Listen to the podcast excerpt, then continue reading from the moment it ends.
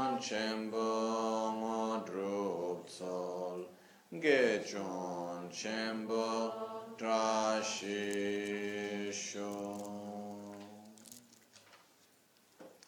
Sangye chodan tsoge chonam la chancho pardo dani kyapsu chi dagi choshe gibe tsonam gi drola penchira sangye druparshu Tsoge chonam la chancho pardo dani kyapsu chi dagi choshe gibe tsonam gi Drola penchira sangye druparasho Sangye chodan soge chonam la chancho pardo dani kyapsu chi Dagi chushe gibe tsonam gi Drola penchira sangye druparasho Nel Buddha, nel Dharma e nel Sangha prendo rifugio fino all'illuminazione con la pratica della generosità e delle altre perfezioni, possa io ottenere lo stato di Buddha per il beneficio di tutti gli esseri senzienti.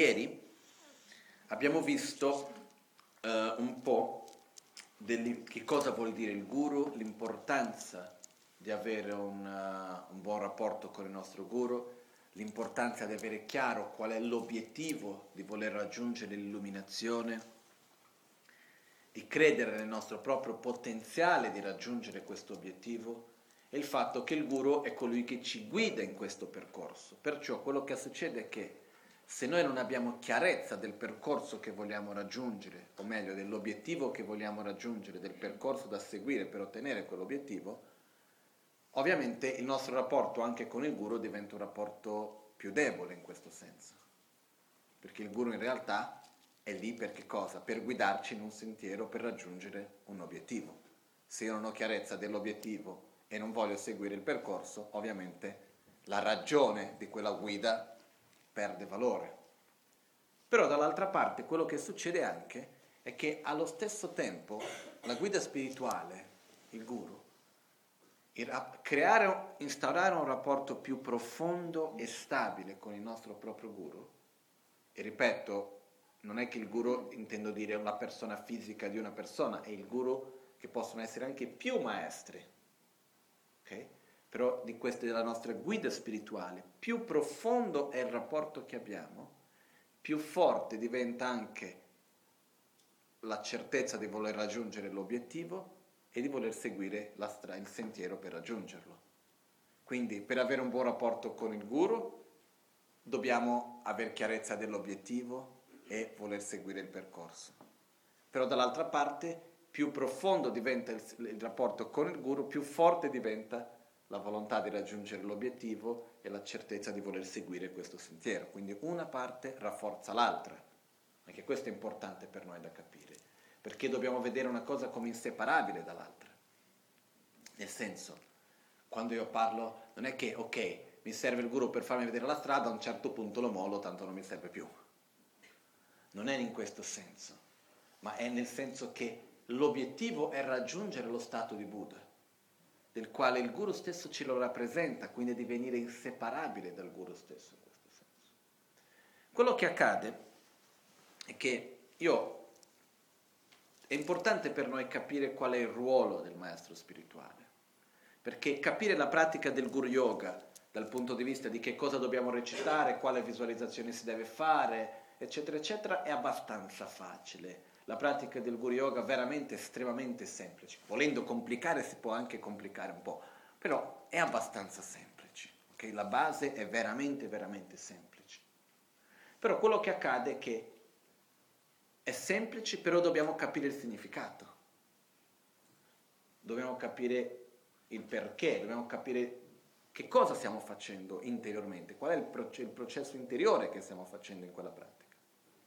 E per capire questo Innanzitutto dobbiamo avere chiarezza dell'immagine del guru. Questo è importante per noi. È un po' faticoso certe volte perché non abbiamo chiarezza nella nostra cultura, questa figura non esiste più di tanto, quindi ci vuole un po' di tempo per riuscire a capire di che cosa si sta parlando. No? Spesso quando, ripeto un'altra volta ancora, quando si dice il guru ci viene in mente la persona fisica. Non è questo, si va al di là della persona fisica. Parliamo della guida, ossia io voglio raggiungere un obiettivo, per questo devo seguire un sentiero e posso avere una o più persone che mi guidano in questo percorso, in questo sentiero. No? È come nella storia del, come si chiama adesso? C'è un sutra Mahayana che è rappresentato a Borobudur, in uno dei piani di Borobudur, che è un sutra nella quale um, c'è un praticante che va alla ricerca dell'illuminazione e viene mandato, inizialmente il suo principale guru è Manjushri e poi dopo li manda da tanti altri maestri da cui riceve da ognuno, sono 52 maestri, da ognuno di questi riceve una parte di un insegnamento che lo fa capire un, un percorso, una parte del percorso verso l'illuminazione e sono tutti i suoi guru. All'interno di questo ci sono venditore di alcol, sono, c'è una prostituta, ci sono persone di tutti i generi, ci sono animali che incontrando questi esseri li fanno capire una parte del percorso e perciò sono, fanno tutti parte del suo guru. Perché? Perché il guru è la guida verso l'illuminazione.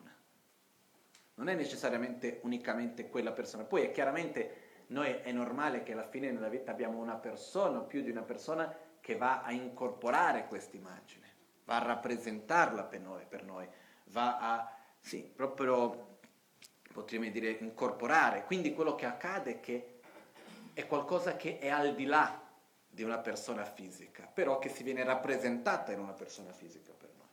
Ok? Quindi quello che accade è che innanzitutto cerchiamo di capire un po' da dove viene questo, qual è il compito di un maestro spirituale. Io mi, mi sono chiesto tante volte perché uh, Buddha non ha mai lasciato nulla scritto.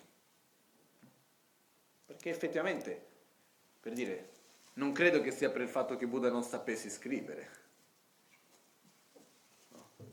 È venuto innanzitutto, aveva un'educazione altissima alla sua epoca e sapeva scrivere ma anche diciamo che ci fosse l'ipotetica possibilità che non sapessi scrivere. Poteva fare come aveva fatto un grande maestro tibetano che si chiamava Buten Rinchen Drup, che era anche una, vite, una, delle vite passate di Dorje Shute, che è stato uno dei più grandi maestri eh, tibetani e, e, lui ha scritto, cent- ha scritto qualche centinaia di libri.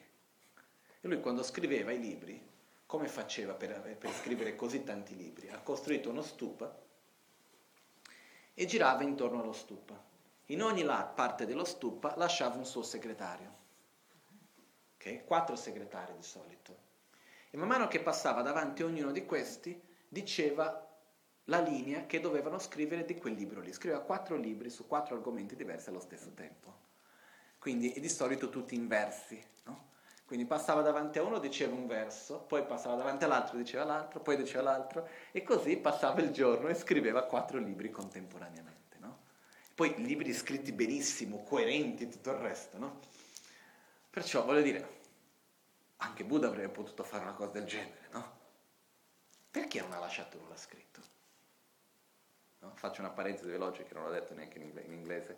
Buddha Rinchen Drup, altro di questo, anche, aveva una capacità di conoscenti, testi memorizzati spaventoso. E lui per tanti anni, anche dopo, continuava a memorizzare. Durante la notte lui aveva una copia doppia di tutti i libri. Quindi quello che lui faceva è che i libri tibetani non sono rilegati, no? hanno le pagine sciolte.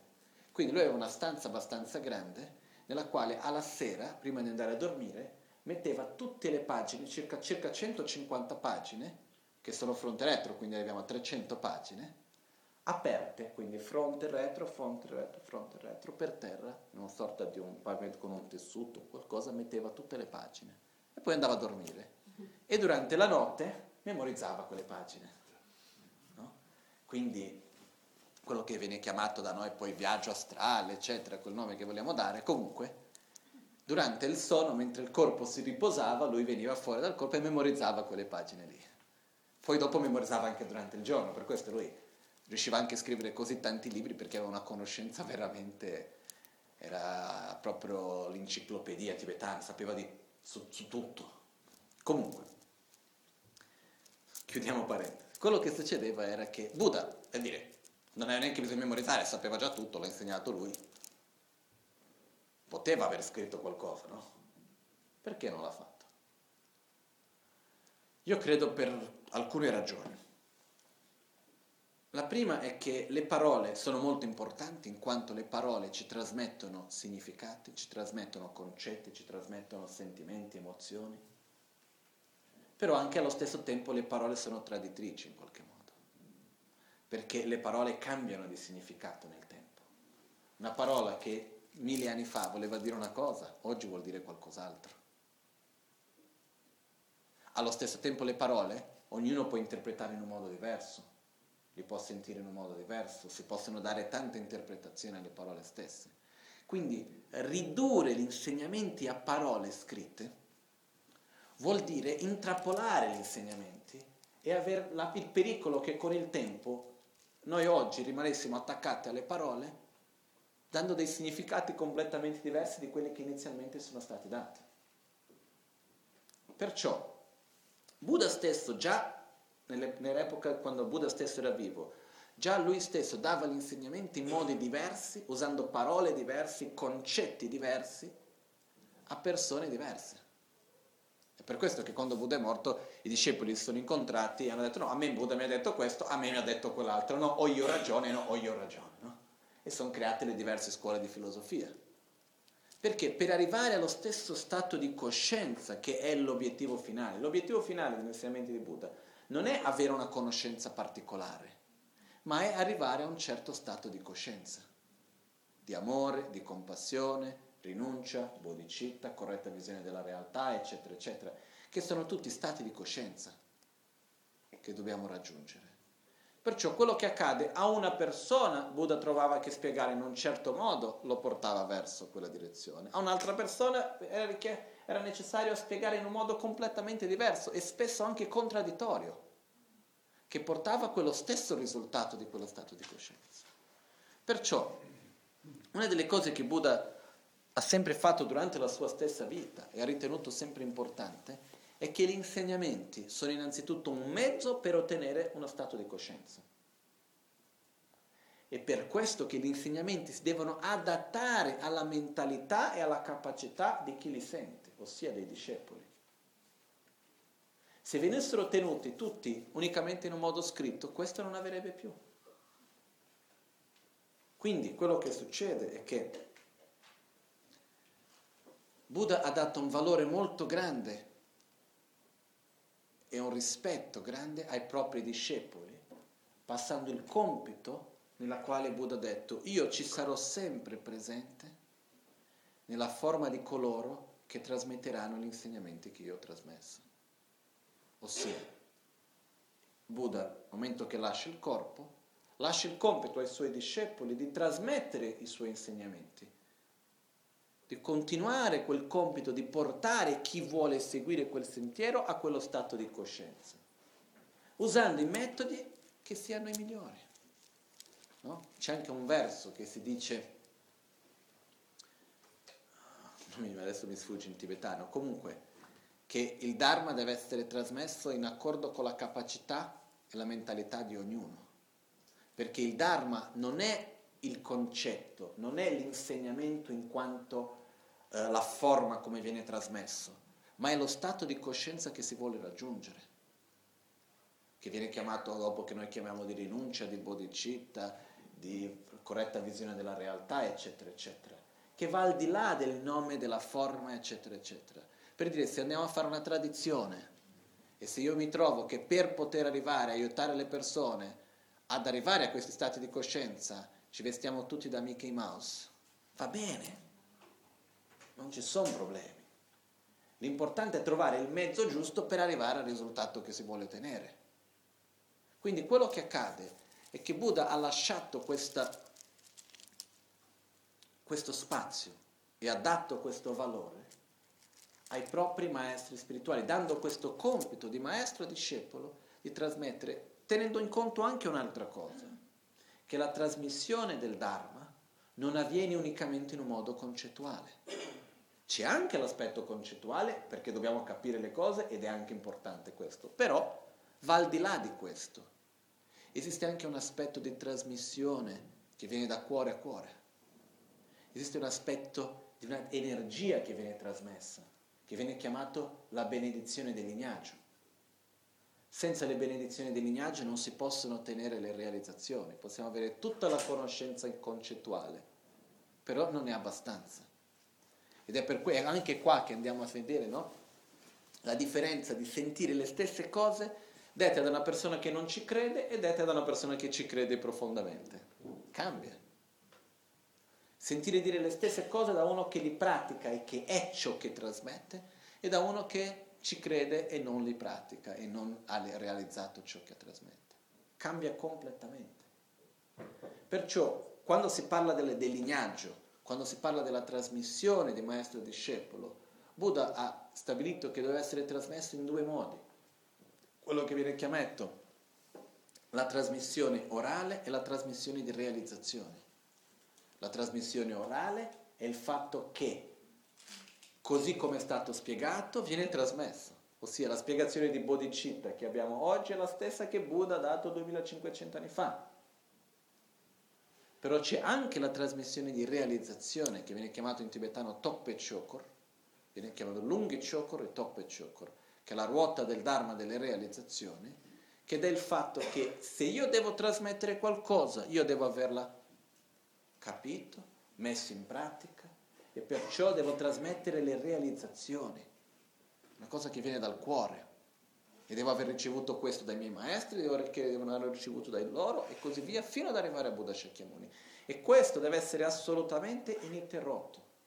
Non si può perdere questa trasmissione, perché una volta persa non si può più mantenere, può, è come un, l'energia elettrica, no? Se la voglio arrivare qua, non basta che io abbia l'impianto a casa, ho bisogno che dalla sorgente sia ininterrotto fino ad arrivare a me.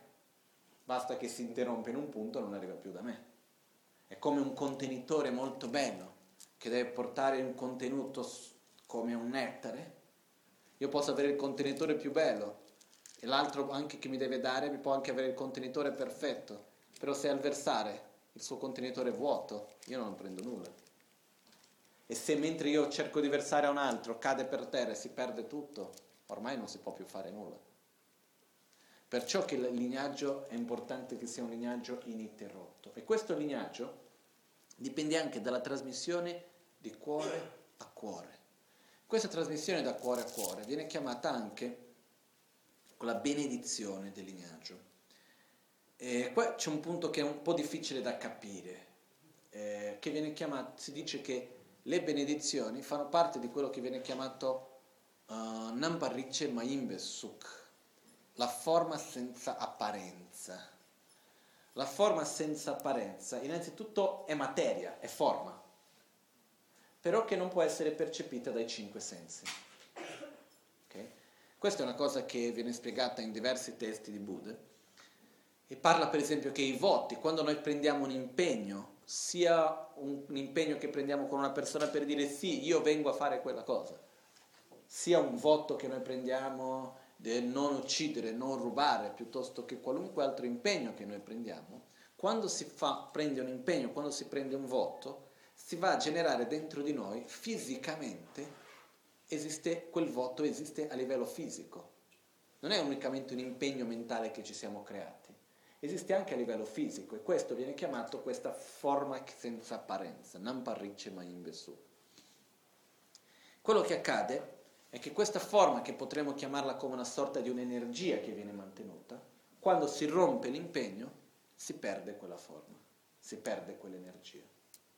Okay? Quindi, nello stesso modo, anche le benedizioni hanno una loro forma, hanno un aspetto di energia, qualcosa di materiale addirittura. Io per tanto tempo ho cercato di capire che cosa erano le benedizioni. E io sono fatto così e sono un po' scettico nel senso che non credo in qualcosa prima di o aver avuto un'esperienza diretta o aver capito logicamente il perché, il come. E di solito voglio capire le cose. E quello che accade è che ci sono certe cose che non le capisco, meno male, perché per dire, se, se, se io riesco a capire quello che non capisco vuol dire che posso capire di più, no?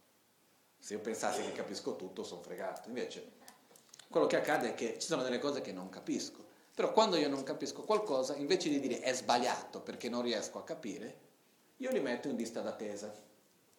Prima o poi spero di riuscire a capirle. Quindi quello che accade, le benedizioni sono rimaste in lista d'attesa per un po' di tempo. Non più, però per un po' di tempo sono rimaste in lista d'attesa. Finché un giorno, mi sa 3-4 anni fa, ero in Tibet. E parlando con mio maestro in Tibet, ho chiesto, ma spiegami meglio che cosa sono le benedizioni, no? Perché in parte io ci credo perché ho sentito, però da un punto di vista concettuale, spiegami meglio che cosa sono le benedizioni. E lui mi disse, le benedizioni, mi ha dato la definizione di benedizioni in quanto essendo ciò che crea una condizione favorevole per la nostra propria mente, per lo sviluppo della nostra mente. Nanghi Kiencheba. Quello che accade è questo, quando noi chiediamo le benedizioni, non è che il Buddha o il Guru o chi sia può venire e darci una realizzazione e metterla dentro di noi. Questo non è possibile. Però è possibile creare una condizione come un'energia che va a spingere noi stessi verso una direzione piuttosto che un'altra. Io non so se avete già sperimentato questo, credo che tanti hanno già avuto questa esperienza di andare in un luogo sacro o di essere davanti a una benedizione che può essere davanti al proprio maestro durante un'iniziazione o altre occasioni anche e in quel momento avere questa sensazione non concettuale ma come se qualcosa si stesse muovendo dentro il nostro cuore più, a livello profondo nella nostra mente è come un nodo che si scioglie Qua è quando riceviamo le benedizioni, quando riusciamo a percepire le benedizioni. Ci sono dei luoghi dove uno va e quando arriva in quel luogo, se ha un minimo di apertura, perché c'è anche questa, la benedizione, se uno è chiuso non la percepisce, ci deve essere anche l'apertura da parte nostra. Però un, ci sono luoghi con un minimo di apertura, entri in quel luogo, senti qualcosa, vedi che qualcosa si muove a livello profondo dentro di te. Questo è quando riusciamo a percepire le benedizioni, che sono molto importanti, perché quello che accade è che la pratica del Dharma deve avvenire a un livello profondo dentro di noi, non solo a un livello concettuale, intellettuale. E quello che avviene è che senza le benedizioni rimane solo a livello concettuale, intellettuale. Diventa estremamente difficile, per non dire impossibile, riportare l'aspetto concettuale dalla testa verso il cuore Diventa veramente difficile questo. Perciò che le benedizioni sono così importanti. Si dice senza le benedizioni non si possono ottenere le realizzazioni. Che cosa sono le realizzazioni? È prendere ciò che inizialmente è concettuale e portarlo a livello più profondo di coscienza che abbiamo, in un modo spontaneo e naturale. Perciò io credo che Buddha ha scelto di trasmettere gli insegnamenti tramite il lignaggio di maestri e discepoli, anche perché non basterebbe avere un libro con tutte le spiegazioni, perché si perderebbe la trasmissione delle benedizioni, si perderebbe il fatto di adattare gli insegnamenti alla mentalità di ognuno, che è estremamente importante. Perché facciamo un altro esempio. Prendiamo un testo che è l'Abhisamaya Lankara, ornamento di chiara realizzazione, un testo importantissimo, che è a sua volta il commentario del Sutra della perfezione della saggezza, in 8000 versi di Buddha. No? Il Buddha ha spiegato il Sutra della perfezione della saggezza in diverse versioni, c'è la versione corta, corta, corta che è il Sutra del cuore, c'è la visione media che è in 8000 versi, poi c'è la versione di 10.000 versi e la versione di 100.000 versi. Quello che accade è, quando noi prendiamo uno di questi sutra, capire qualcosa è veramente difficile. Il sutra del cuore c'è un po' più facile, un po' più facile, dopo aver seguito il commentario. Però se prendiamo così direttamente il sutra è veramente difficile di capire. L'Avisamaya Lankara, che è stato insegnato da Buddha Maitreya, trasmesso da Sangha, scritto da Sangha, è stato a sua volta eh, il commentario del sentiero graduale all'illuminazione trasmesso all'interno del eh, Sutra della perfezione della saggezza in 8000 versi. Quello che avviene è che già capire questo all'interno del sutra è difficilissimo. Poi ci sono tutti i testi che dicono, vedi, questo passaggio del sutra vuol dire questo, quel passaggio del sutra vuol dire quell'altro, c'è anche questo. Però se uno prende il sutra direttamente è veramente difficile. Prendiamo la Visamaya Lankara. Per darvi un'idea, il primo verso, quando, studi- quando l'ho studiato questo testo, sono voluto un anno di studio, senza studiare nient'altro, eh? solo studiando questo testo, per, primo, per le prime quattro righe, più o meno, dai, otto mesi per le prime quattro righe che sono niente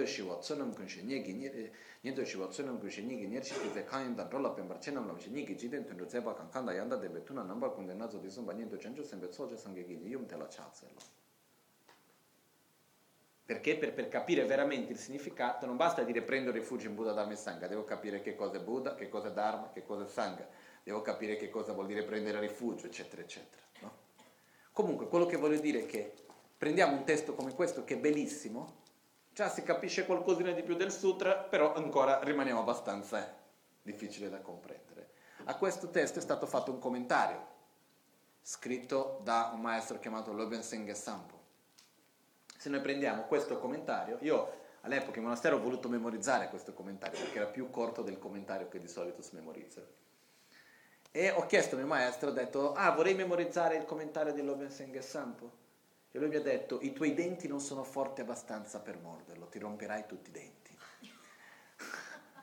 per dire, quello che lui mi diceva è troppo difficile da capire, tu lo puoi memorizzare, però non riuscirai a capire bene il significato di quello che c'è lì. Ha detto, meglio prendere l'altro commentario. Perciò quello già si capisce qualcosa di più, però ancora difficile, perciò è stato fatto un altro commentario dopo, dove viene ancora spiegato meglio. E poi dopo c'è la versione ancora più chiara per noi, adattata alla nostra mentalità e capacità verso la pratica, che sono l'insegnamento dell'Amrim, insegnato inizialmente da Atisha, trasmesso poi dopo dall'Amazon K, poi ancora messo con più chiarezza ancora da Paponka Rinpoche. E quello che avviene, che è la liberazione nel palmo della tua mano, che è la spiegazione in un modo semplice e da un punto di vista pratico del Abhisamaya Lankara, che a sua volta del Sutra della perfezione della saggezza.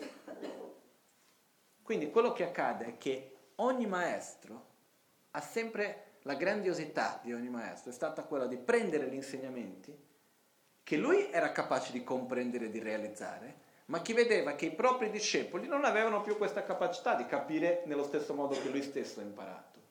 Quindi di prendere e ritrasmetterlo, dando sempre più chiarezza. Non che non ci fosse la chiarezza prima, però adattando la mentalità dei propri discepoli. E questa è una cosa essenziale perché questo dà la vita al lignaggio, alla pratica. Fa che sia qualcosa vivo e non qualcosa che unicamente facciamo così perché così è stato detto e così si deve fare. La tradizione è esattamente nell'adattare gli insegnamenti alla mentalità e alla capacità dei discepoli.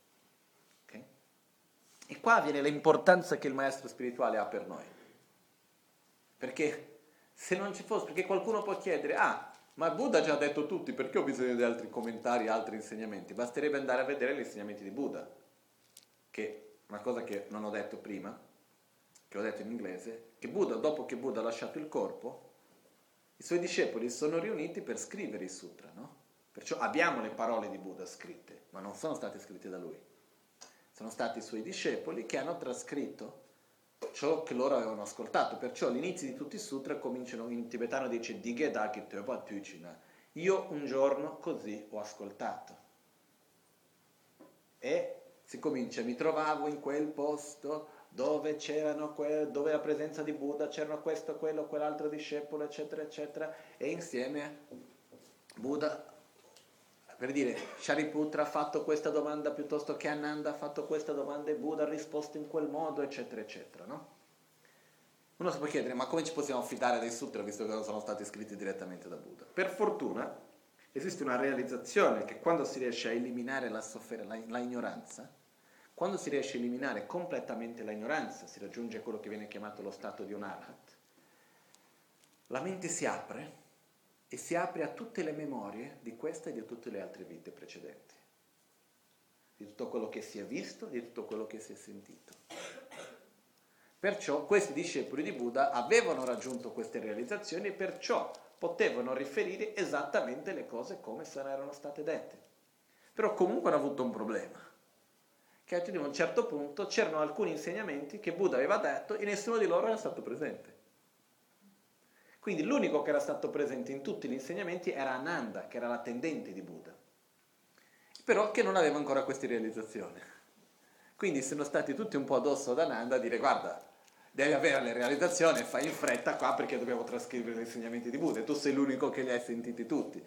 Quindi dai, datti una mossa, no? Sono stati un po' addosso ad Ananda e alla fine effettivamente povero Ananda, dopo, dopo che Buddha è morto, è stato sgridato, sono state veramente. Eh?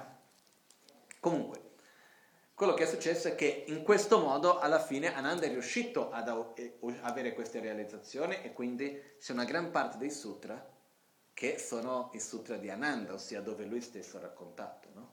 E anche il trono si è creato a quell'epoca dove tutti i discepoli di Buddha, erano in 500 che avevano queste realizzazioni, hanno messo il loro mantello giallo uno sopra l'altro e ognuno che veniva a trasmettere l'insegnamento si sedeva su questo trono e rappresentava Buddha a sua volta e ritrasmetteva quello che aveva ascoltato degli insegnamenti di Buddha. E da qui anche nasce la tradizione che il maestro rappresenta Buddha stesso. Perché quello che succede è che ha il compito di trasmettere ciò che Buddha ci ha trasmesso, adattandoli alla mentalità e alla capacità di chi ascolta. Però comunque rimane il punto molto importante che nella trasmissione deve esserci la trasmissione anche di realizzazione, dell'esperienza, perché c'è una differenza enorme se qualcuno mi trasmette una cosa perché semplicemente l'ha capita, peggio ancora non l'ha capita, lo ripete quello che ha sentito. Se qualcuno mi trasmette una cosa perché l'ha capita, se qualcuno mi trasmette una cosa perché ci crede profondamente e se qualcuno mi trasmette una cosa perché la mette in pratica o ancora di più perché l'abbia realizzata. Sono livelli completamente diversi della capacità di ricevimento mia stessa, nel momento nel quale viene trasmessa in un modo diverso. È per questo che quando si parla del guru è la figura che rappresenta questa trasmissione sia della parte concettuale sia della parte di realizzazione che noi abbiamo bisogno. E la ragione per la quale, una delle ragioni per la quale si vede il guru come essendo inseparabile dal Buddha stesso, è perché è lì per rappresentarci Buddha. Buddha chi è? È colui che mi guida nel sentiero verso l'illuminazione, è colui che mi trasmette questi insegnamenti. Quindi allo stesso tempo io ho bisogno di una guida che mi porti verso questo. Buddha Shakyamuni purtroppo non c'è più. E lui stesso ha scelto di lasciare questo compito a coloro che lo rappresentassero, in questo senso. Quindi è importante vedere la immagine del guru sono tutti maestri, inseparabili da Buddha Shakyamuni stesso, perché lo rappresenta e non solo lo rappresenta, però esegue la funzione e le azioni del Buddha, perché quali sono le azioni del Buddha? Guidarci nel sentiero. Che altro modo c'è di farlo a non sia trasmettendoci direttamente il Dharma? Perciò ci sono anche testi che dicono che il nostro guru, dobbiamo avere più gratitudine verso il nostro guru che verso il Buddha stesso. Perché alla fine, in tutte queste nostre esistenze, i Buddha del passato non sono riusciti a domare la nostra mente, a guidarci. Il nostro guru invece riesce. No? C'è un verso nella, nella Guru Puja che dice questo. Vediamo qual è il verso numero sangye drame jembe madengwe marun duke ni ku rowa la deshe lamsa jishin denpa i kya kwan tuje chen la sowa dep un secondo solo che lo trovo eh?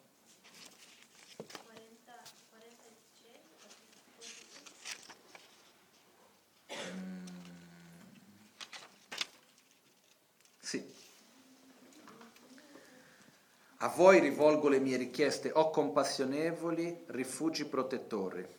In realtà c'è anche una cosa, nella Guru Puja viene detto nel plurale a voi, però in realtà il tibetano non è che viene fatta la differenza se a voi o a te. Per cui in alcune traduzioni troveremo a te, in alcune traduzioni troveremo a voi. Però in verità fa riferimento al guru, inseparabile di tutti i Buddha, perciò può essere voi, in quanto tutti i Buddha, tutti gli esseri sacri, tutti i guru, rappresentati nella stessa immagine del guru stesso e anche a te con lo stesso significato.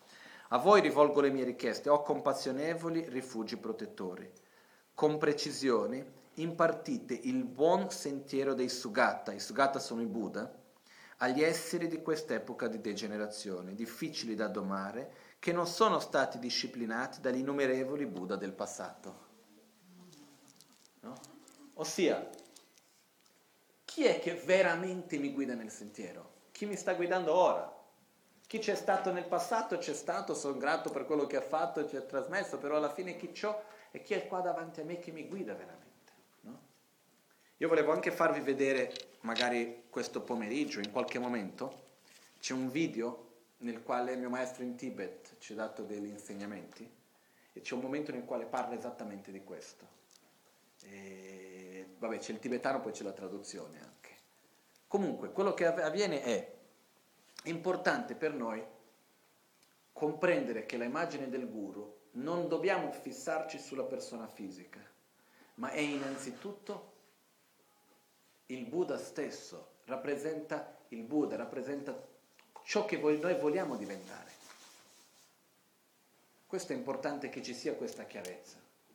Perciò quando noi prendiamo rifugio quando si parla del guru non stiamo parlando, ovviamente c'è un obiettivo dell'illuminazione che vogliamo raggiungere, il guru è colui che ci guida in questo percorso, ma allo stesso tempo lui rappresenta anche l'obiettivo finale che vogliamo raggiungere. Perciò è tutte le due cose in una sola, è, è il sentiero, è la guida, ma rappresenta anche l'obiettivo finale da raggiungere, che è lo stato di Buddha, perché noi vediamo il guru come colui che rappresenta Buddha, perciò è inseparabile da Buddha stesso. Ok?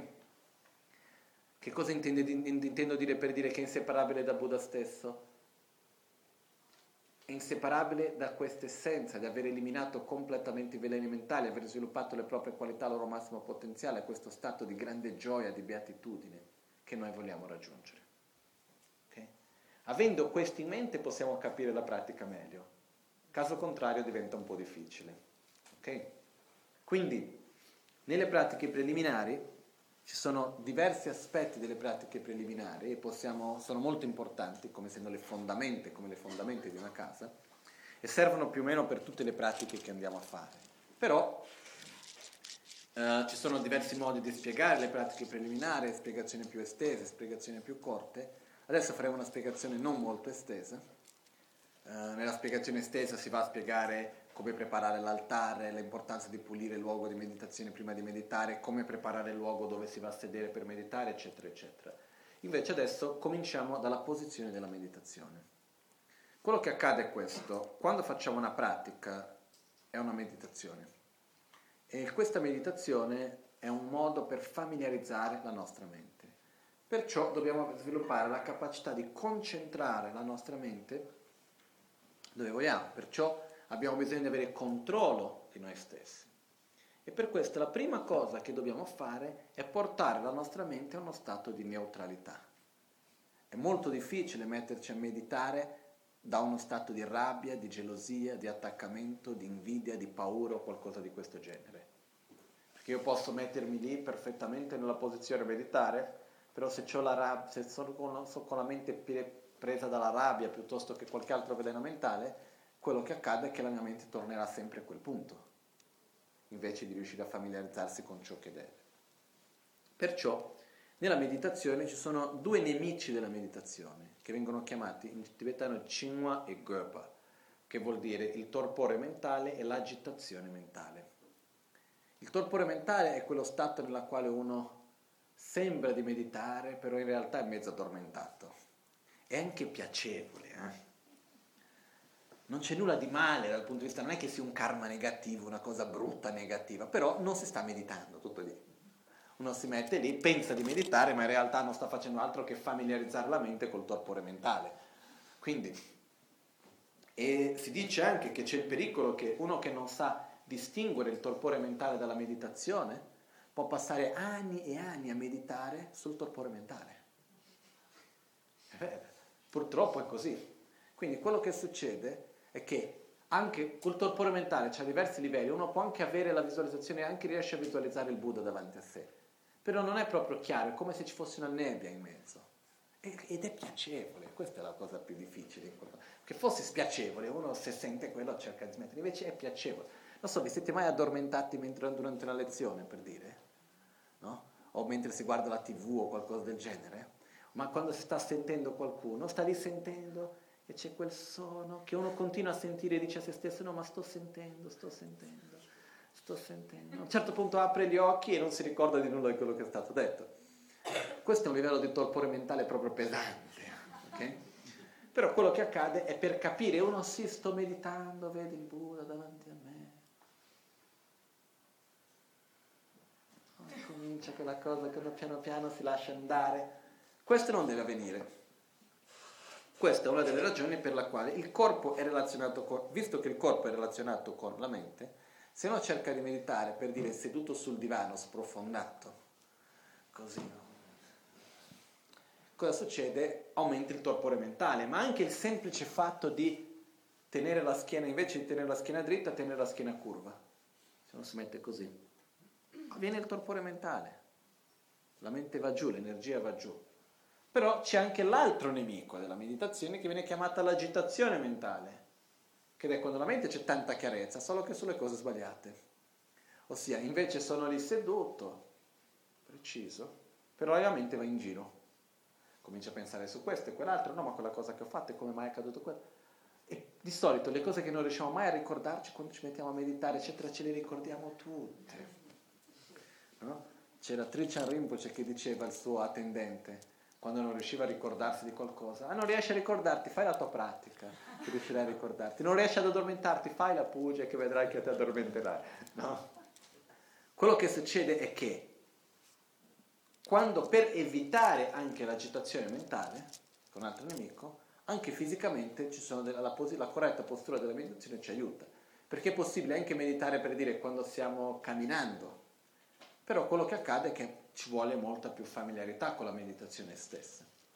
Perciò quello che avviene è se sediamo con la schiena curva ci viene il torpore mentale, se, se ci sediamo con la schiena troppo tesa ci viene l'agitazione mentale. Perciò quello che è importante è tenere la schiena dritta, né tesa né curva. Okay? Ci sono quelli che vengono chiamate le sette o otto posture di Vairocana. Uh, che sono state trasmesse in un modo molto chiaro da Gyawayan Sapa, che sono le seguenti. La prima è le gambe. Le gambe devono essere possibilmente in quella che viene chiamata la posizione dell'otto completo o la posizione Vajra, che vuol dire quando ci mettiamo con tutti e due i piedi sopra le cosce, no? questo modo. Questa posizione, qual è la cosa buona di questa, postura, questa posizione per sedersi, questa postura delle gambe? Che la schiena automaticamente diventa dritta. Non c'è da mettere nessuno sforzo per tenere la schiena dritta. Però quello che accade è che nei testi, tutti i testi, quando si spiega la, della, la postura della meditazione, si dice che il primo punto è mettersi in una posizione confortevole. Perciò se non siamo confortevoli, così per esempio io riesco a sedermi senza problemi, però dopo di una mezz'oretta comincia a farle male. Perciò quello che succede, io preferisco non mettermi in questa postura perché dopo diventa sconfortevole e uno quindi la mente si fissa su quel punto. Invece c'è quello che viene chiamato la postura del mezzo vagino, mezzo lotto, che sarebbe con un piede sopra la coscia e l'altro sotto. Questa è quella che io personalmente preferisco, però ci sono tante posture che vanno bene. La cosa importante è tenere la schiena dritta. Per esempio in Thailandia fanno una meditazione con il piede eh, destro indietro. Per me è molto sconfortevole, però per loro è una posizione che per dire sono abituati e funziona. Perciò la cosa importante innanzitutto è tenere la schiena dritta. Okay? Però prima abbiamo le gambe, due la schiena, tre le spalle. Le spalle non devono essere tese, non devono essere né troppo indietro, ma devono essere rilassate. Okay? Non ci accorgiamo, però spesso abbiamo le spalle tese. Per fare un esempio di questo, quando facciamo per esempio la pratica dell'autoguarigione, no? si fa così e dopo si fa un mudra. Uno sembra di non avere la spalla tesa, no? Però è normale. Spesso uno tiene la spalla in un modo teso e si accumula tensione, quindi questo uno deve stare attento anche a non tenere la spalla tesa. Poi abbiamo la testa che uno non deve stare né troppo in alto né troppo in basso, leggermente in basso.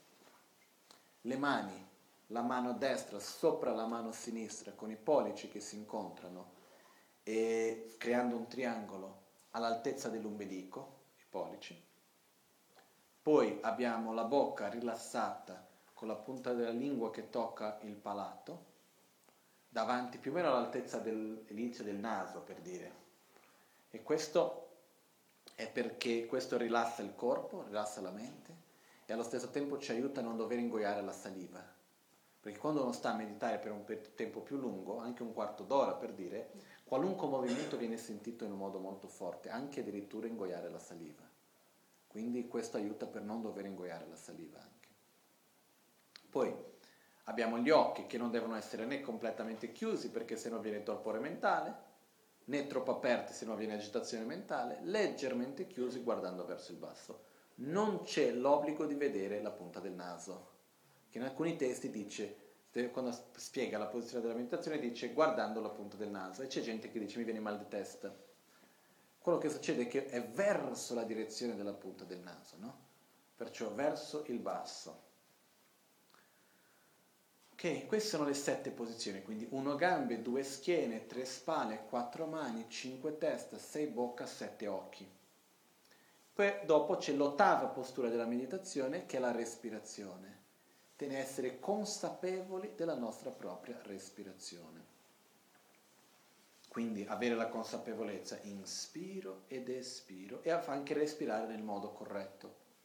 In questo modo andiamo a respirare dal naso e nel, respiriamo direttamente alla pancia, non nel petto. Anche per dire, quando abbiamo fatto prima il Om Ahum dell'autoguarigione, in qualche modo io alla fine è come se avessi una respirazione più lunga, ma non è perché io abbia un polmone più forte o qualcosa del genere, è il modo di respirare che è importante. Si deve respirare sulla pancia e non dal petto, ok? Quindi si fa una respirazione profonda partendo dalla pancia. Quindi quello che facciamo anche, adesso faremo questa meditazione per qualche minuto, e la respirazione deve essere fatta in quattro cicli, che è inspiro,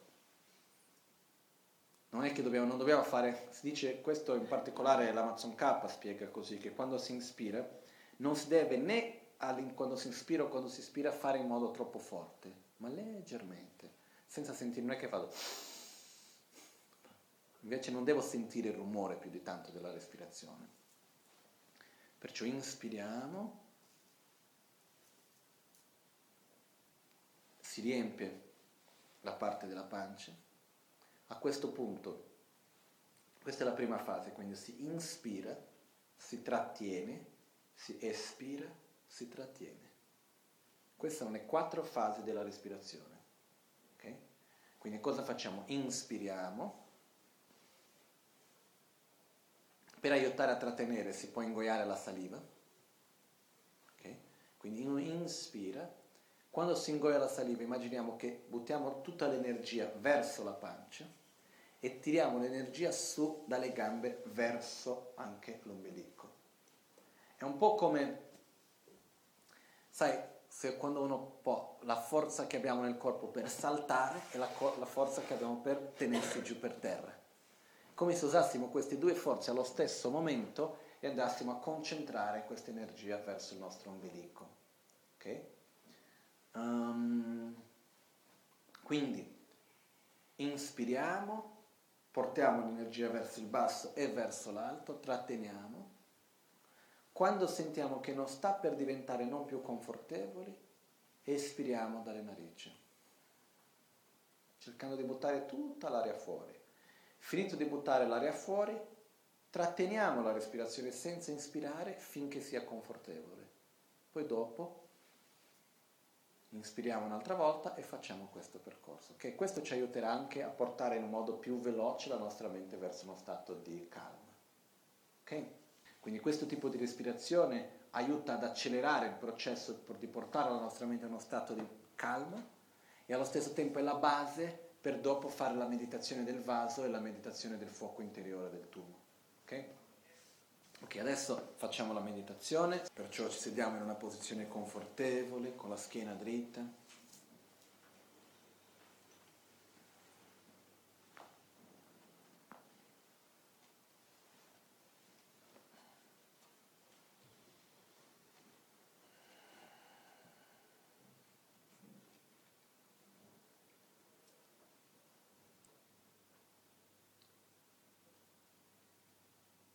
Per prima cosa osserviamo il nostro corpo,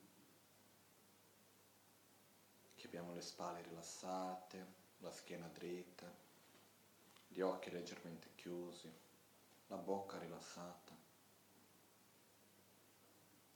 E lasciamo la respirazione in un modo naturale, osservando mentre inspiriamo ed espiriamo.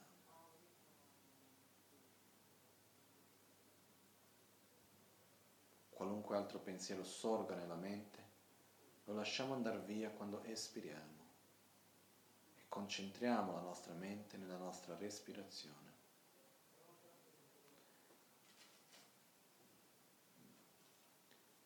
Gradualmente cominciamo a respirare in quattro cicli. Inspiriamo, tratteniamo il respiro, espiriamo, tratteniamo il respiro poi inspiriamo ancora. Concentriamoci, concentriamo l'energia circa tre dita sotto l'ombelico e osserviamo a questo punto anche la nostra concentrazione, la concentriamo con la nostra respirazione, osserviamo l'aria che entra dalle narici, poi concentriamoci verso l'ombelico dove tratteniamo l'aria e l'energia, poi espiriamo così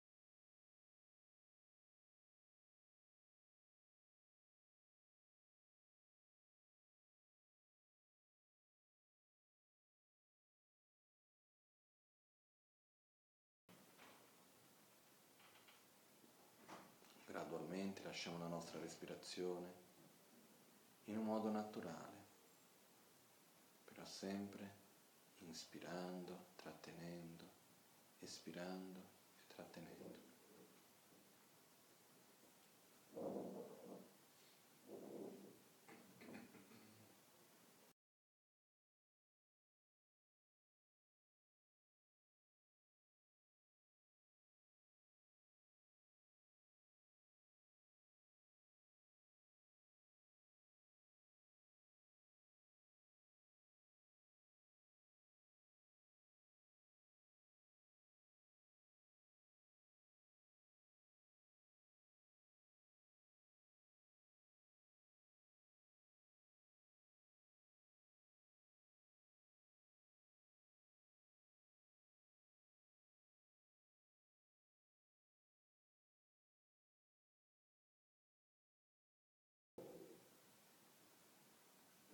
Osserviamo che la mente e il corpo si rilassa e che il nostro spazio interiore aumenta sempre di più.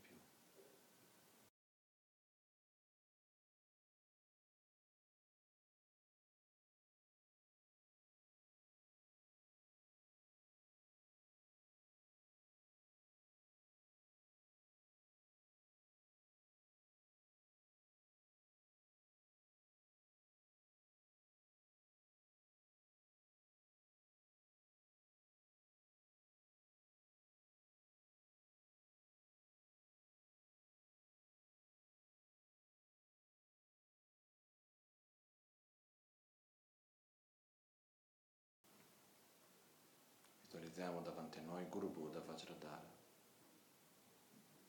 Chiediamo le sue benedizioni di corpo, parola e mente.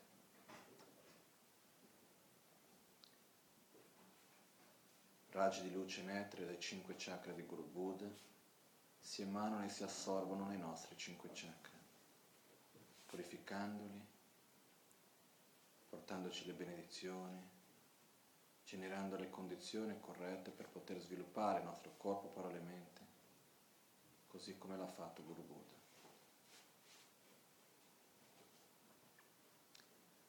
Locho sambo pa gyo trashi pa tu che tempe tinle yarno da peghe drolo zambe te brace pande lame shala solwa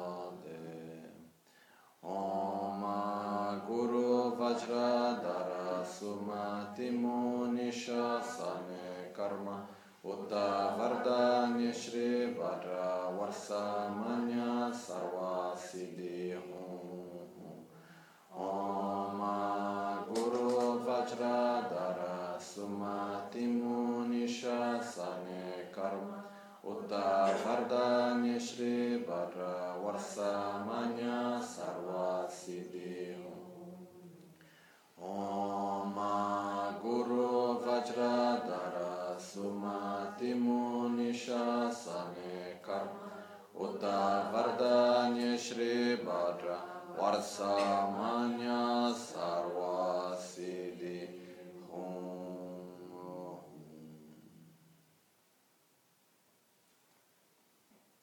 Guru Buddha viene verso di noi penetra dal nostro capo, entrando al canale centrale e si siede gioiosamente in un fior di lotto di otto petali che si trova al nostro cuore. Il nostro corpo, parole e mente diventano inseparabili col corpo, parole e mente di Guru Buddha. Sperimentiamo l'unione di beatitudine e vacuità. Sperimentiamo la mente del Buddha.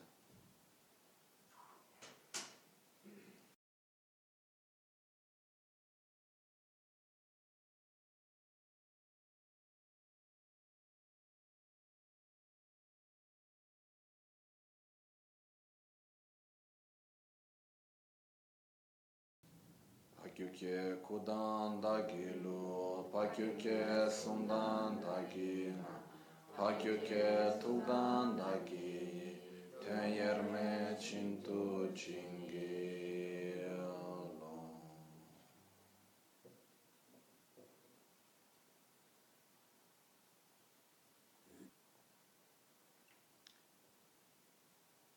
Mentre apriamo gli occhi, il guru rimane il nostro cuore inseparabile da noi, in ogni momento, in ogni azione che compiamo, in ogni parola che diciamo, in ogni pensiero che abbiamo.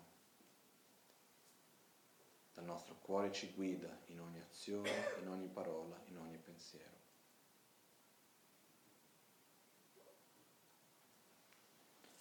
Chetsun lame kutse rabden chi namkar trinle chochur gepada Los santem pedrame sasongi, drove munse tarto negius.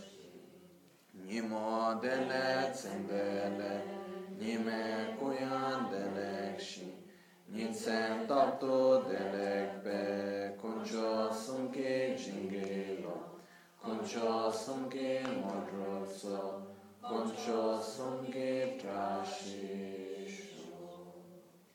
Omaun Tambalame Sangye Rinpoche, Kyobalame Tamcho Rinpoche, Rinbalame Gendu Rinpoche, Kyamne Kuncho Somlacho. Locho Sambo Pagyo Trashipa, Tuche Tembe Trinle Yarmoda, Pegye Drolo Zambe Zebrache, Pande Lame Shela Chopa kanshi trenpa tsamge chi nange parche kunse le leshe trinle tsotse kya che shukden rinna tse ten sum kordan che la che pa.